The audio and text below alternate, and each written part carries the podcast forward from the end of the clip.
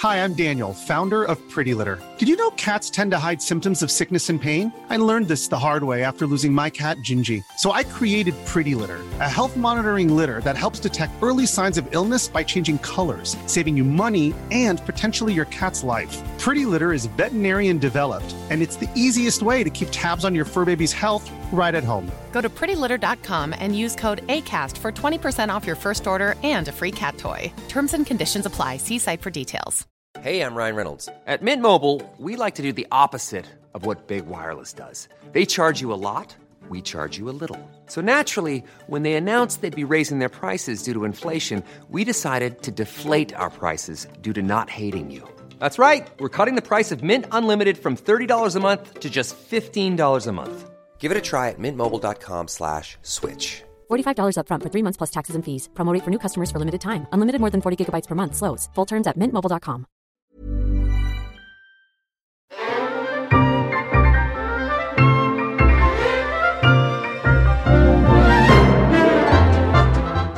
Well, hello, little one. You're here at the opening day of Disneyland. Where do you want to go? In front of you is Main Street, USA, where the clock has turned back half a century and all is quaint and dignified with small town charm. Oh, and look over there!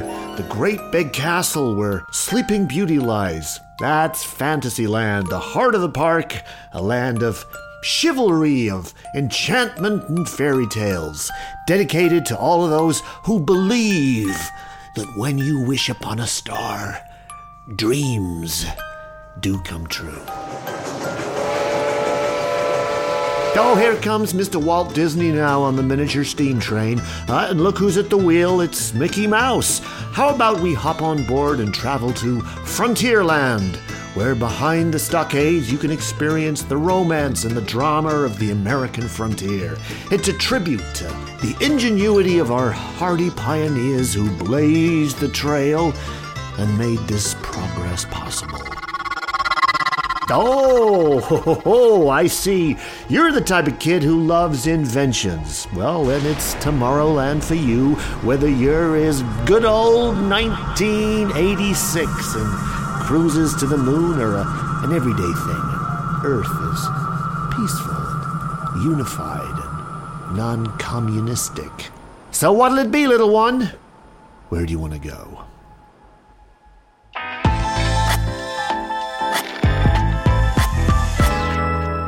Well, hello and a warm welcome to Patented, my podcast about the history of inventions by History Hit. I'm Dallas Campbell. Yes, today we are talking about Disneyland, which is appropriate because I've actually just got back from Disneyland. Well, Disneyland Paris. I was there not for pleasure, I hasten to add. I was there for work. I gotta say, it's looking a bit tired. But there you go. What you just heard was my recreation, my low quality recreation of a really wonderful YouTube video documenting the day that the very first Disneyland opened amongst the orange groves of Anaheim in California, just south of Los Angeles, way back in good old 1955. And if you're familiar with today's Disneyland, it will maybe sound very familiar to you. The first park in Anaheim, uh, the brainchild of Walt Disney, remains the blueprint for all the other Disneylands around the world. And as you might have picked up, a whole ideology was encoded within the Disneyland, and we're going to talk a little bit about that in this episode. Anyway, that's according to my guest today, the very wonderful Sabrina Mittermeier, who is the world expert on Disneylands and author of A Cultural History of Disneyland theme parks, Middle Class Kingdoms. Absolutely fascinating discussion. I hope you enjoy it.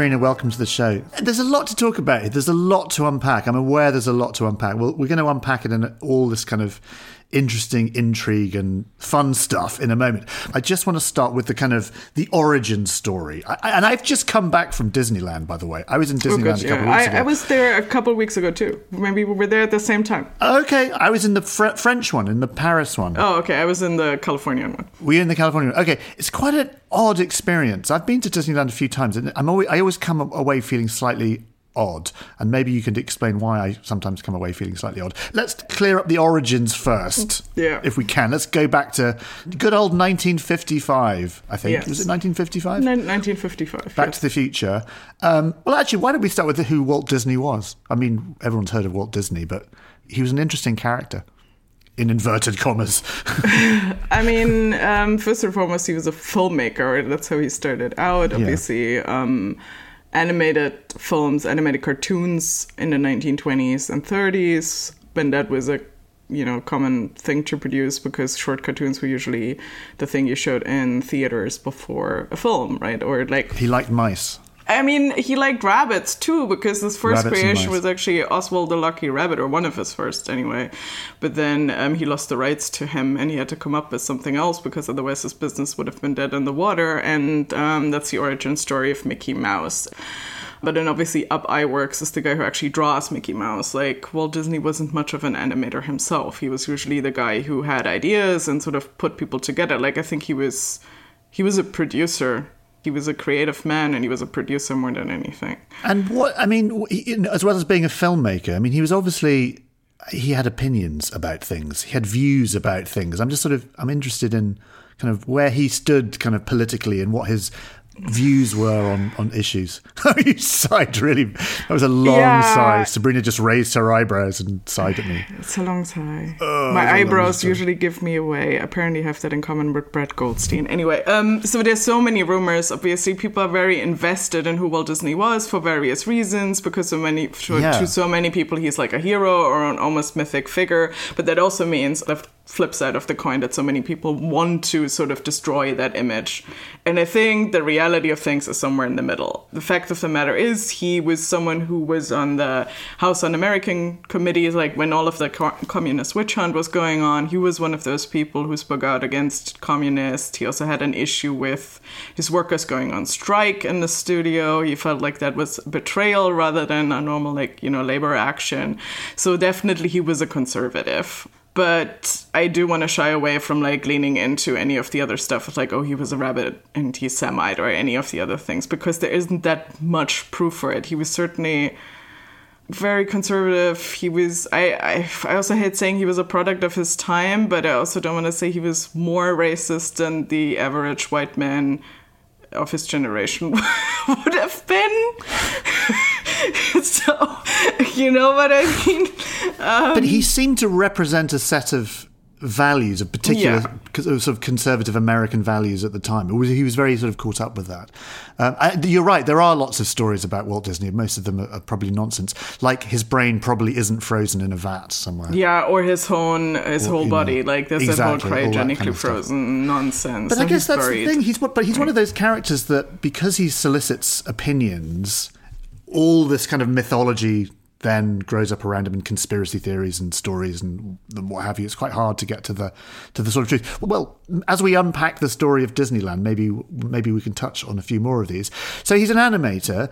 He's fond of drawing, or not drawing. He's fond of mice and rabbits and these cartoons that I suppose also represent a, a set of of quite sort of conservative American values of the times of the, of the 1950s. Where did the idea of a theme park come from, and, and what was it? The first theme park? Would, did theme parks exist before Disneyland? I'm not sure. I mean, obviously there were fairgrounds, but not really. No, I would say they didn't. Theme parks are, I would say, an invention of Walt Disney or, you know, his team of designers, the Imagineers. Like the way Disneyland works, it's the first theme park in that form. It definitely takes. Can we just pause on that term, Imagineers? Is it obviously engineers, Imagineers. Was was this the Yeah. term that Disney came up with? Yeah, um, probably not Disney himself. Like a lot of the stuff that's credited to Walt Disney as a person, like certain quotes and so on, often they were written by other people. Like he had a speechwriter, obviously. He had someone who came up with a lot of this. Marty Sklar, most of the time, has said the or written the things that are credited to Walt Disney. He was someone who was with the company for a very, very long time with uh,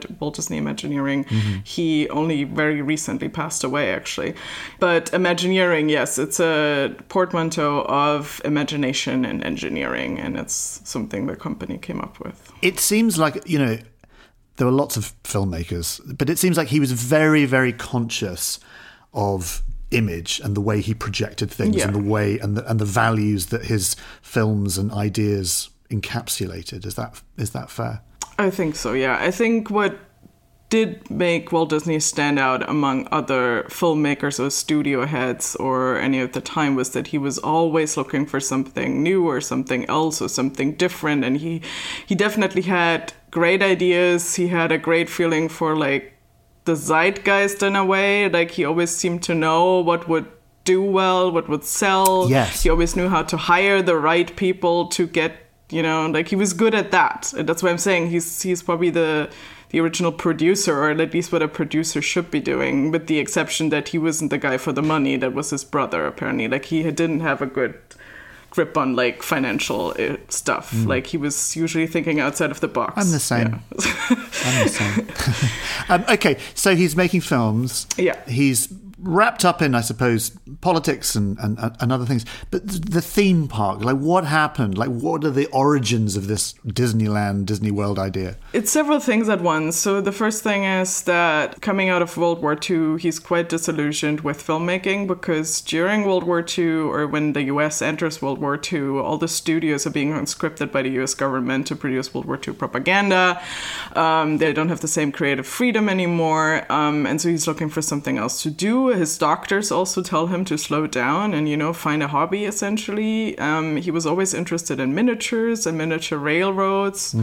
Um, he also had a you know bigger scale railroad in his own backyard. A lot of these things he was very into like Americana, so he would build these miniatures of like American scenes and all of this kind of comes together. Um, he also goes on a long trip around Europe in the early 1930s, where he goes to Germany, he goes to Denmark, so places like Tivoli Gardens. So there's a few places that would later inspire Walt Disneyland. Tivoli Gardens is one of them. Tivoli Gardens. I've been there actually in Denmark. R- remind, just remind our listeners what um, Tivoli, because that's kind of a theme park, isn't it? It's sort of Yeah, it's an amusement park. It's one of the like nicer ones because it's in gardens. So there's all that hmm. landscaping. There's all that like what he liked about Yeah. it was the landscaping, the cleanliness of the park. It was less geared at like a working class audience as well. So that's a big thing actually for him. That's interesting. I mean, where amusement parks and arcades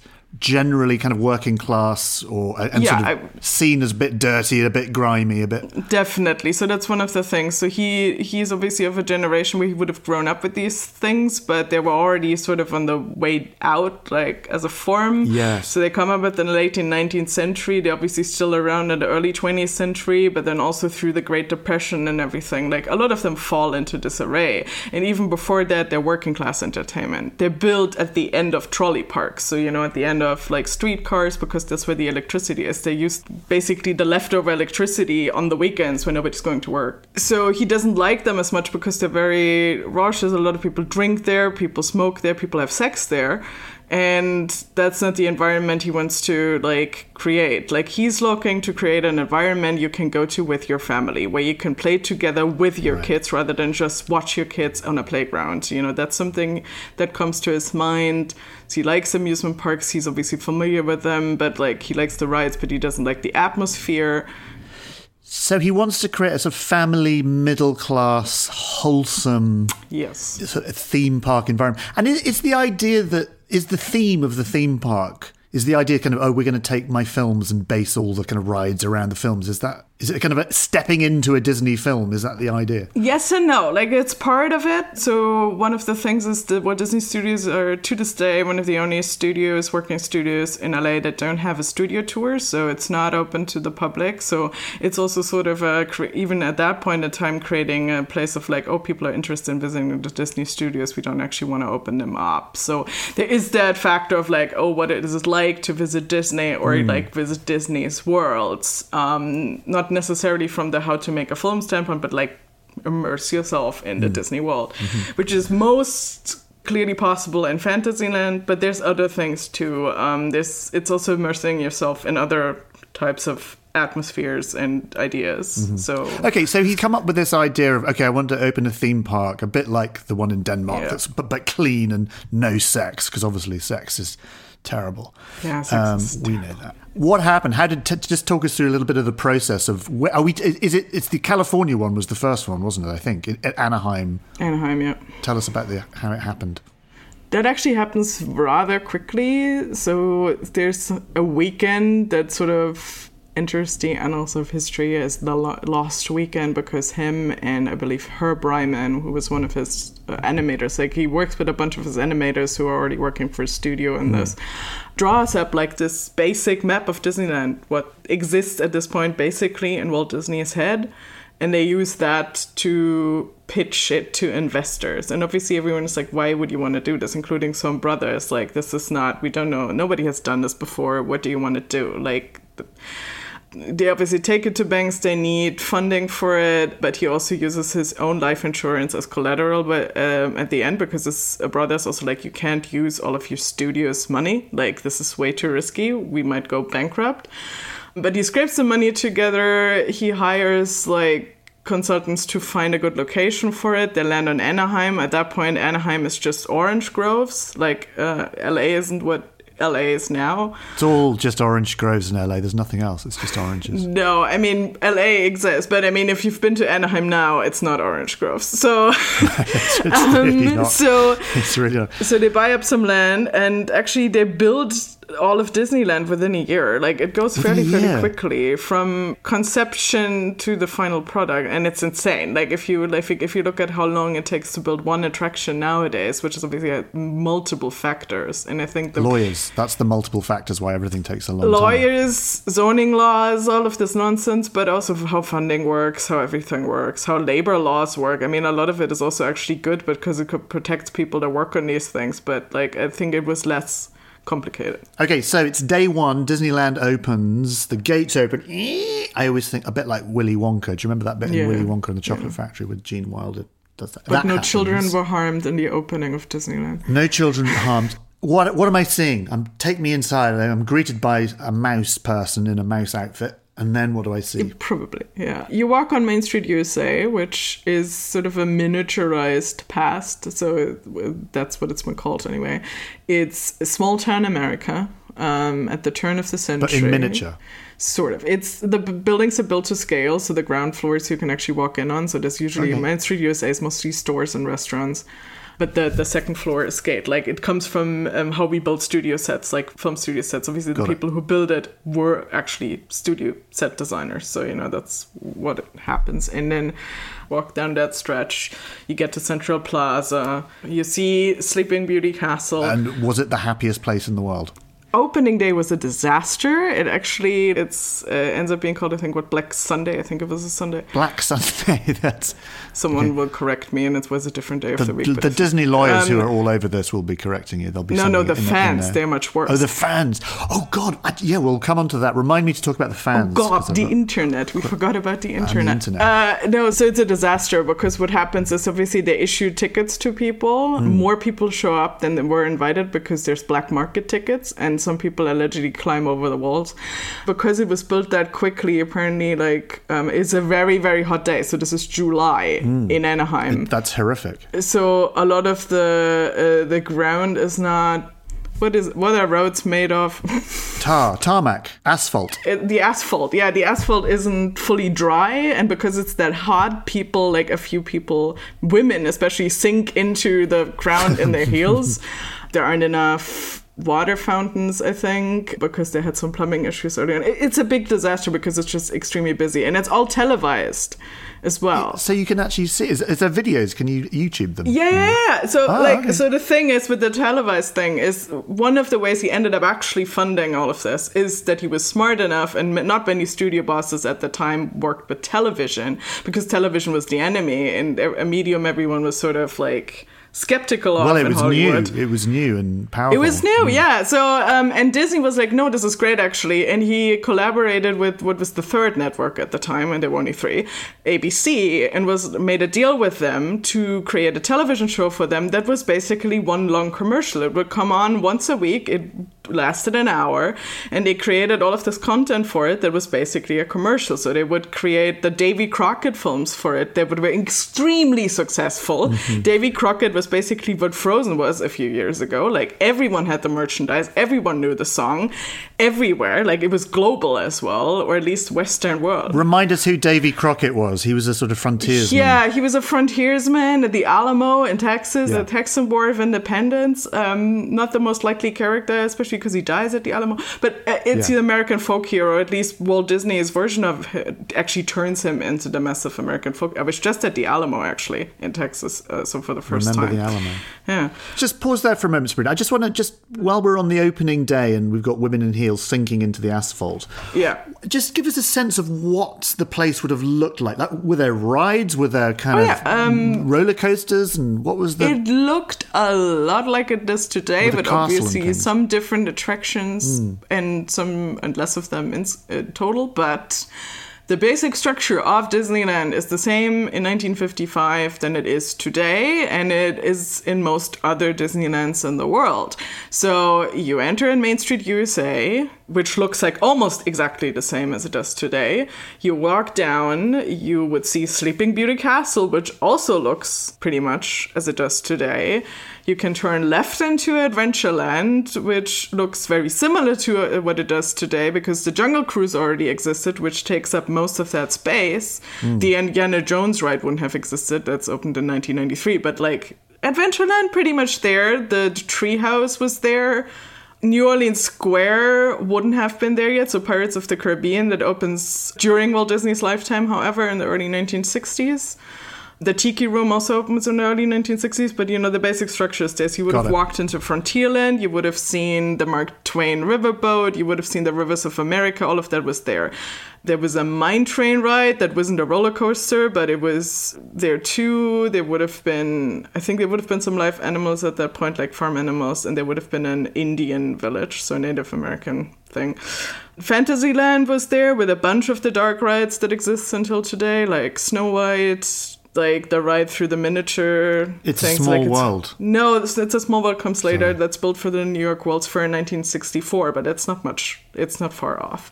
So, but, but basically, what he's created seems to be this world of nostalgia. He seems to be creating a kind of mythic idea of the American dream, a sort of portrait Yeah. of an American dream that a certain class of people can come. Yes, one one hundred percent. But it's not just nostalgia for the past; it's also a utopian future because there's also Tomorrowland. Well, we'll we'll come to that in a minute. I'm just I'm just on the Wikipedia page actually, and Oh, I just want to read out the original. It's a great source of information. It's always correct Wikipedia, but there's the, it's got the Walt Disney original dedication Yeah. on it. To all who come to this happy place, welcome. Disneyland is your land. Here, age relives fond memories of the past, and here youth may savour the challenge and promise of the future. Disneyland is dedicated to the ideals, the dreams, and the hard facts that have created America, with the hope it will be a source of joy and inspiration to the world. Yes. That's kind of it, isn't it? It's nostalgia and this what we want the future to be. Yeah, it's what I have argued is that it's uh, all of the ideology and ideals of the early Cold War.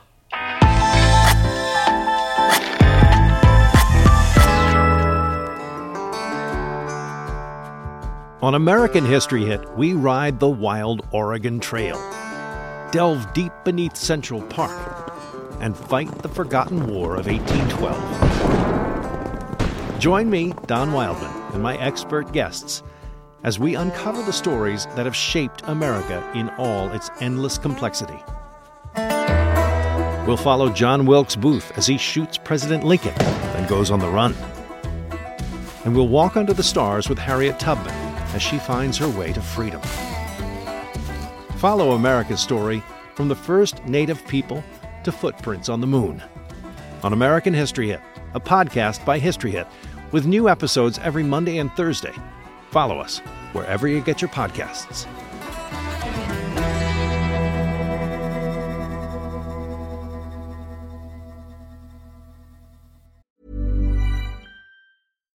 One size fits all seems like a good idea for clothes until you try them on. Same goes for healthcare. That's why United Healthcare offers flexible, budget friendly coverage for medical, vision, dental, and more. Learn more at uh1.com. Even on a budget, quality is non negotiable. That's why Quince is the place to score high end essentials at 50 to 80% less than similar brands. Get your hands on buttery soft cashmere sweaters from just 60 bucks, Italian leather jackets, and so much more. And the best part about Quince, they exclusively partner with factories committed to safe, ethical, and responsible manufacturing. Elevate your style without the elevated price tag with Quince. Go to quince.com slash upgrade for free shipping and 365-day returns. There's never been a faster or easier way to start your weight loss journey than with PlushCare. PlushCare accepts most insurance plans and gives you online access to board-certified physicians who can prescribe FDA-approved weight loss medications like Wegovy and Zepbound for those who qualify. Take charge of your health and speak with a board-certified physician about a weight loss plan that's right for you. Get started today at plushcare.com slash weight loss. That's plushcare.com slash weight loss. plushcare.com slash weight loss.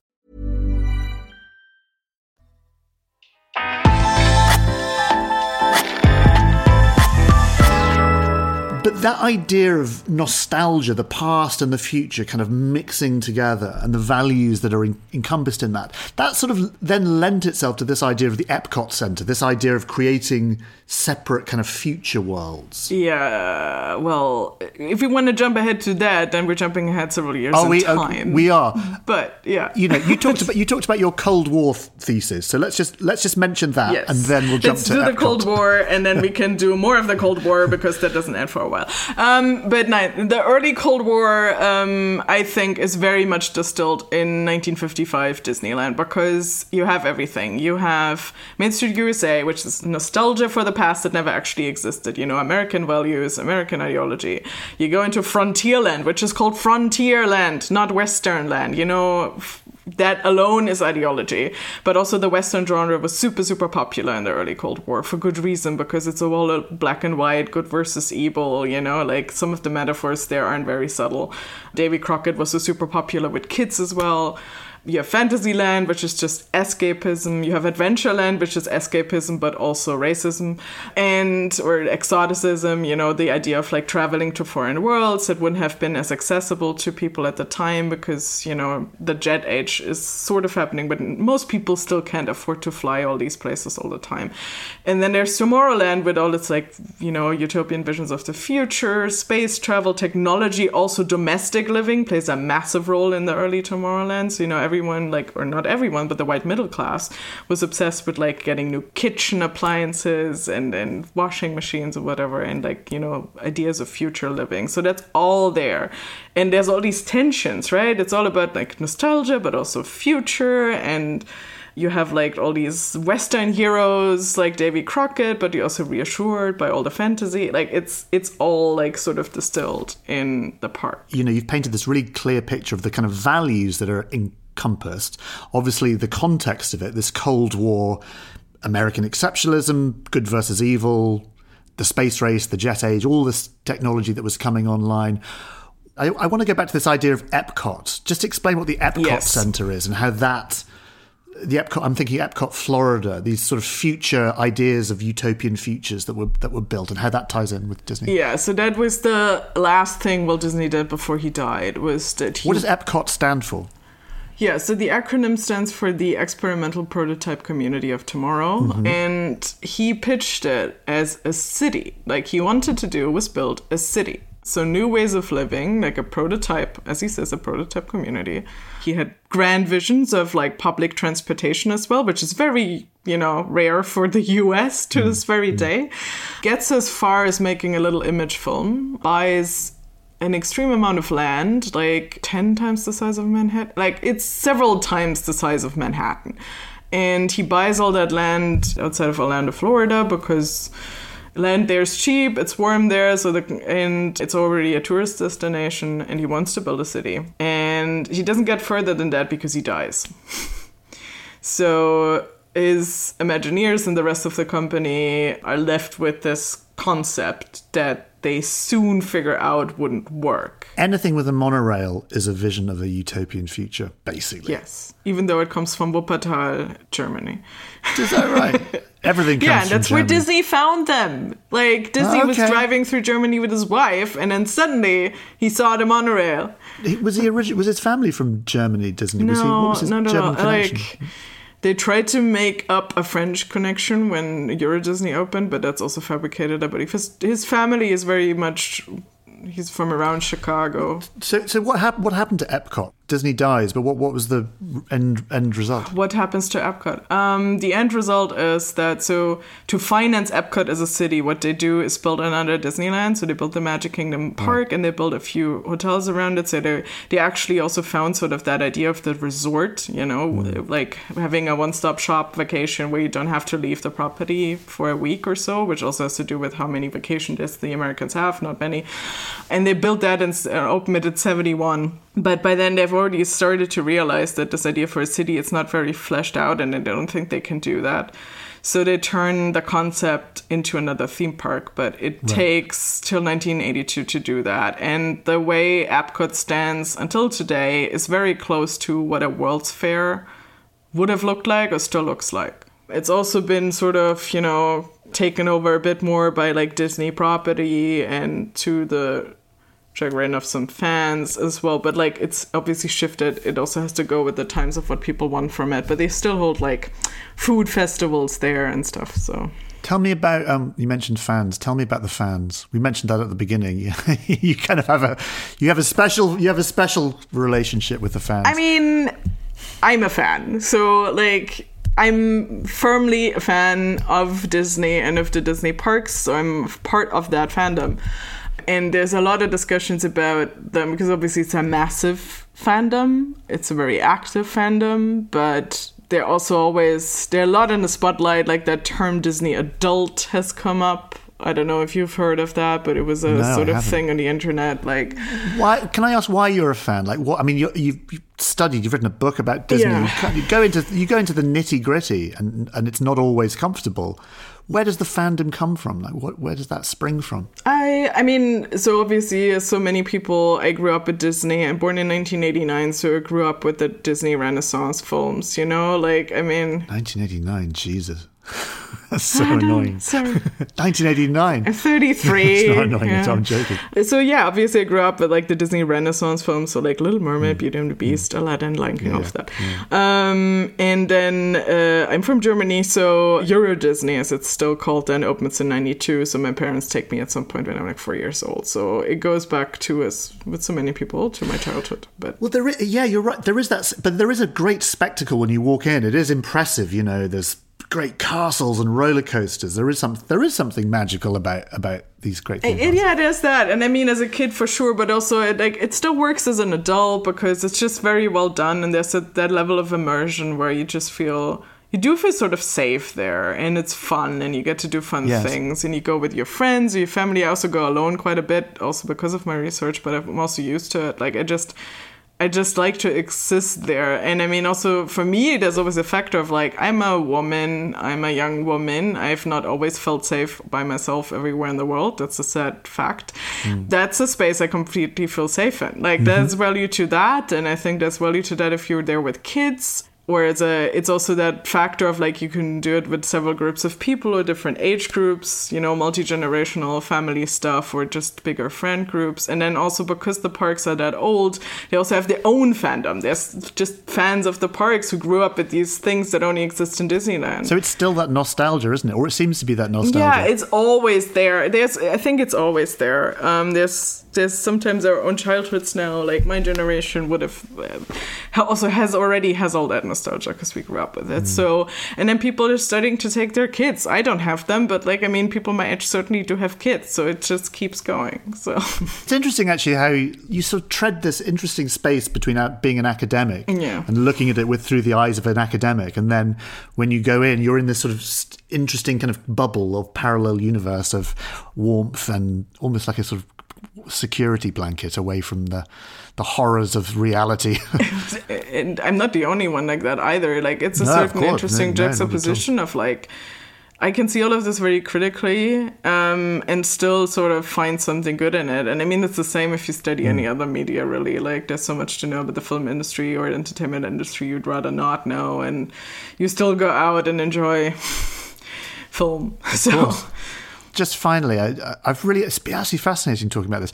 What what is the future of Disney? Is it is it what's the trajectory? Where you know as the world changes so radically, as our as the politics and cultural issues sh- shift so quickly, I wonder what does Disney keep up with them all, or does it cling on to the past? I think they're always trying to adapt to whatever is going on in the world. They're always trying to walk this very fine line of never wanting to offend anybody and that's no longer possible it never has been possible.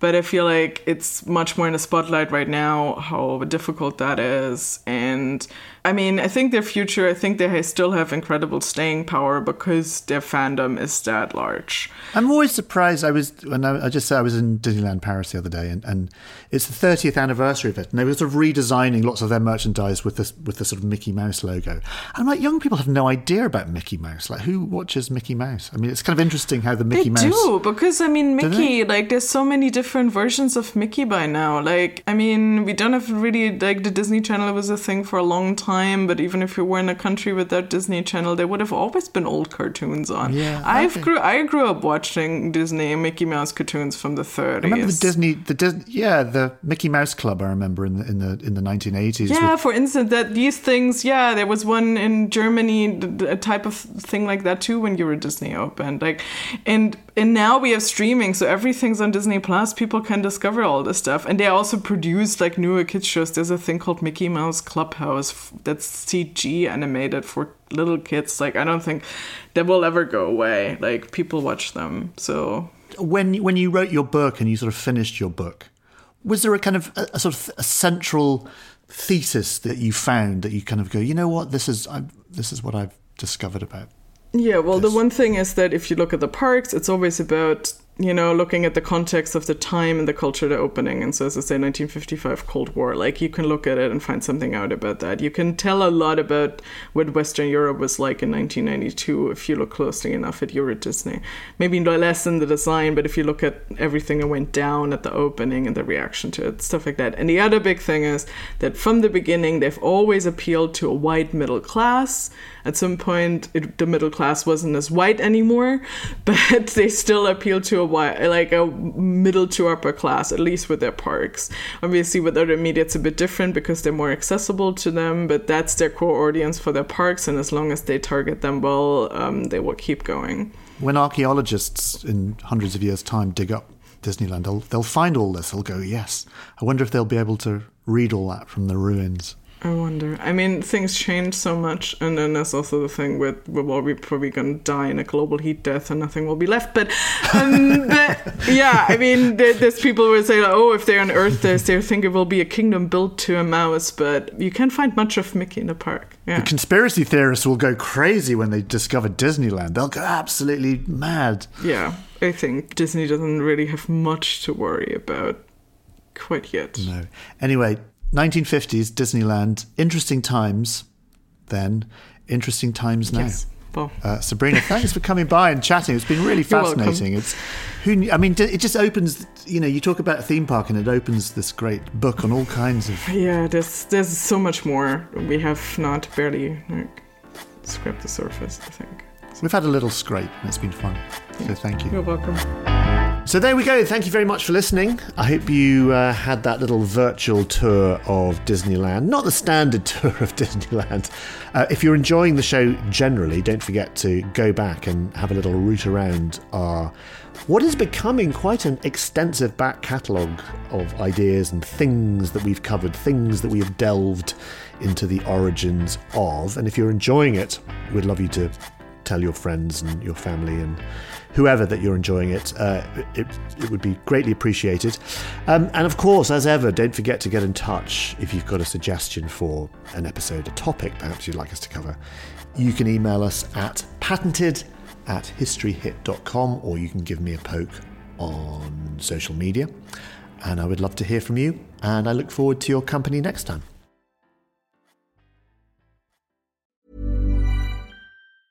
Hi, I'm Daniel, founder of Pretty Litter. Did you know cats tend to hide symptoms of sickness and pain? I learned this the hard way after losing my cat, Gingy. So I created Pretty Litter, a health monitoring litter that helps detect early signs of illness by changing colors, saving you money and potentially your cat's life. Pretty Litter is veterinarian developed, and it's the easiest way to keep tabs on your fur baby's health right at home. Go to prettylitter.com and use code ACAST for 20% off your first order and a free cat toy. Terms and conditions apply. See site for details. While I still have you, very briefly, if you fancy getting all of the History Hit podcast archive, and new episodes ad free, along with hundreds of history documentaries to watch. Download our app across Apple App Store, Google Play, and smart TV platforms. Follow the link in the show notes or go to historyhit.com slash subscribe. There is thousands of hours of history on there, including a documentary on science in the Middle Ages with Seb Falk, and also one with me talking about the secret history of the space race. As a patented listener, you get a special gift if you use the code patented at the checkout. You get 50% off your first three months. That's patented for 50% off your first three months. And if you're an Apple listener, you can subscribe for new ad free podcast episodes within the Apple app.